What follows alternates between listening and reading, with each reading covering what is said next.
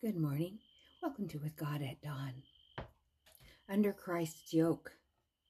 Matthew 11, 28 and 29 tells us, Come unto me, all ye that labor and are heavy laden, and I will give you rest.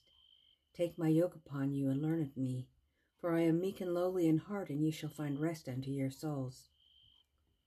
Our Savior purchased the human race by humiliation of the very severest kind.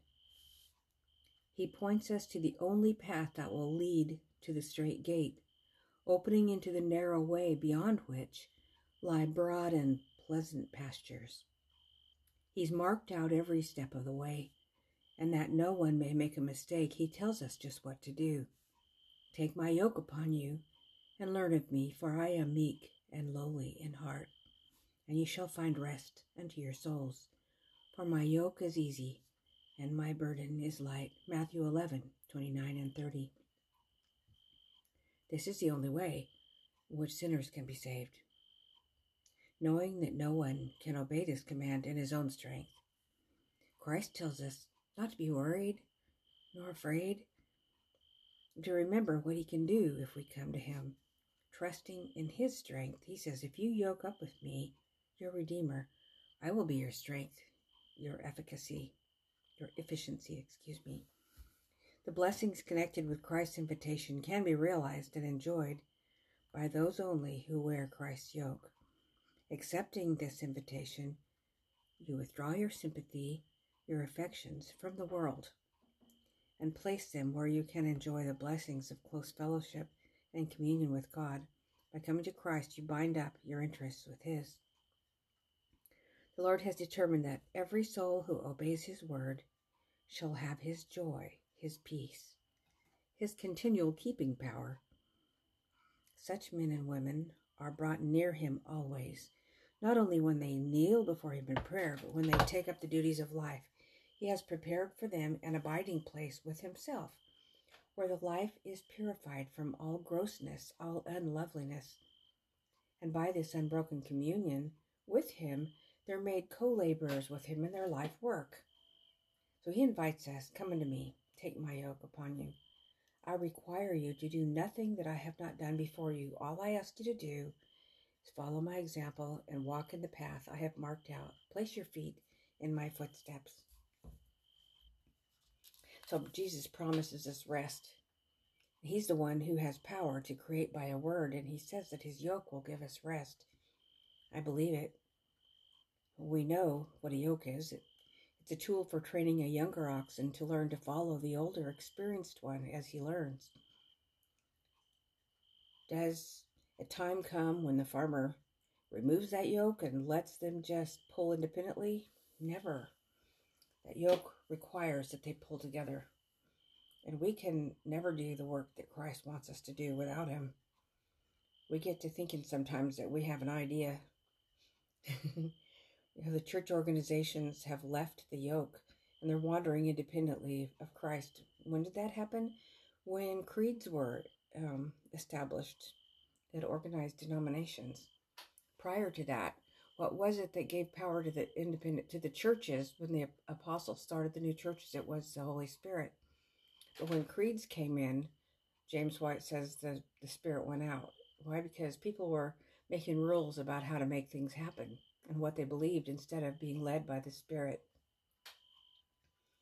So you can research that on your own.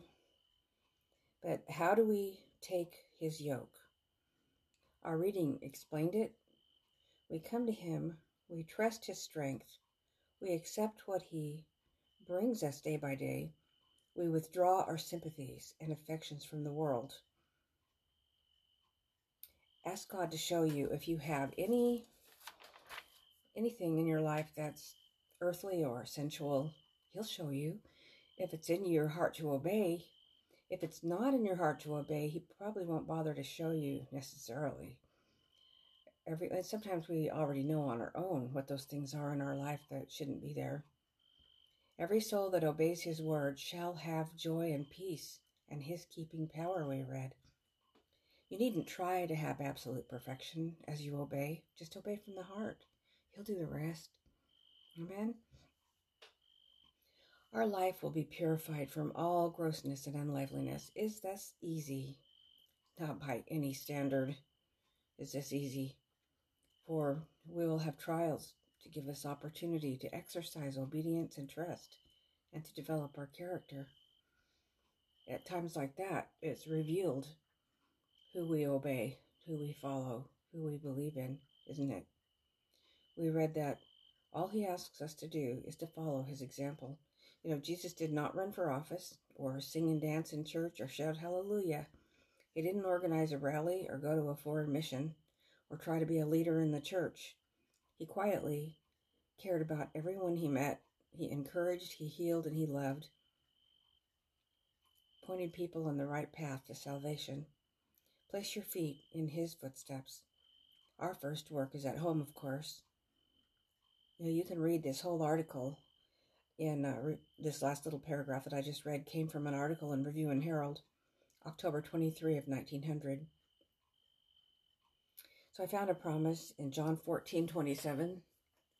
John 14, 27, it says, Peace I leave with you, my peace I give unto you. Not as the world giveth, give I unto you. Let not your heart be troubled, neither let it be afraid. And there's a whole lot more in that chapter that's beautiful. And reading about, let's see, oh, I missed this little paragraph I wanted to reread. Every soul who obeys his word shall have his joy, his peace, his continual keeping power. Such men and women are brought near him always. All right. And then I wanted to uh, share with you every day a trait how to be like Jesus. This one is Desire of Ages, page 147. He always claimed that God's claims are paramount. Obedience to God's claims are paramount or the most important. Thank you for joining me this morning, brothers and sisters. God bless you as you go through your day. It's been kind of a tough day for me. I've had a headache all day long. Here it is, 9:30 at night, and I'm finally getting my recording for tomorrow morning done, and um, I'm getting, I'm doing better. It's just been a long haul. so God bless you, and let me close with prayer. Dear Jesus, I thank you for those who have taken the time this morning to come to you to meditate on the things of salvation and of how we can yoke up with you and walk with you like Enoch walked with you, and let you be the one who trains us you be the one who carries the weight of the burden. Thank you, Lord. In your name we pray. Amen. All right, brothers and sisters. God bless you. See you in the morning.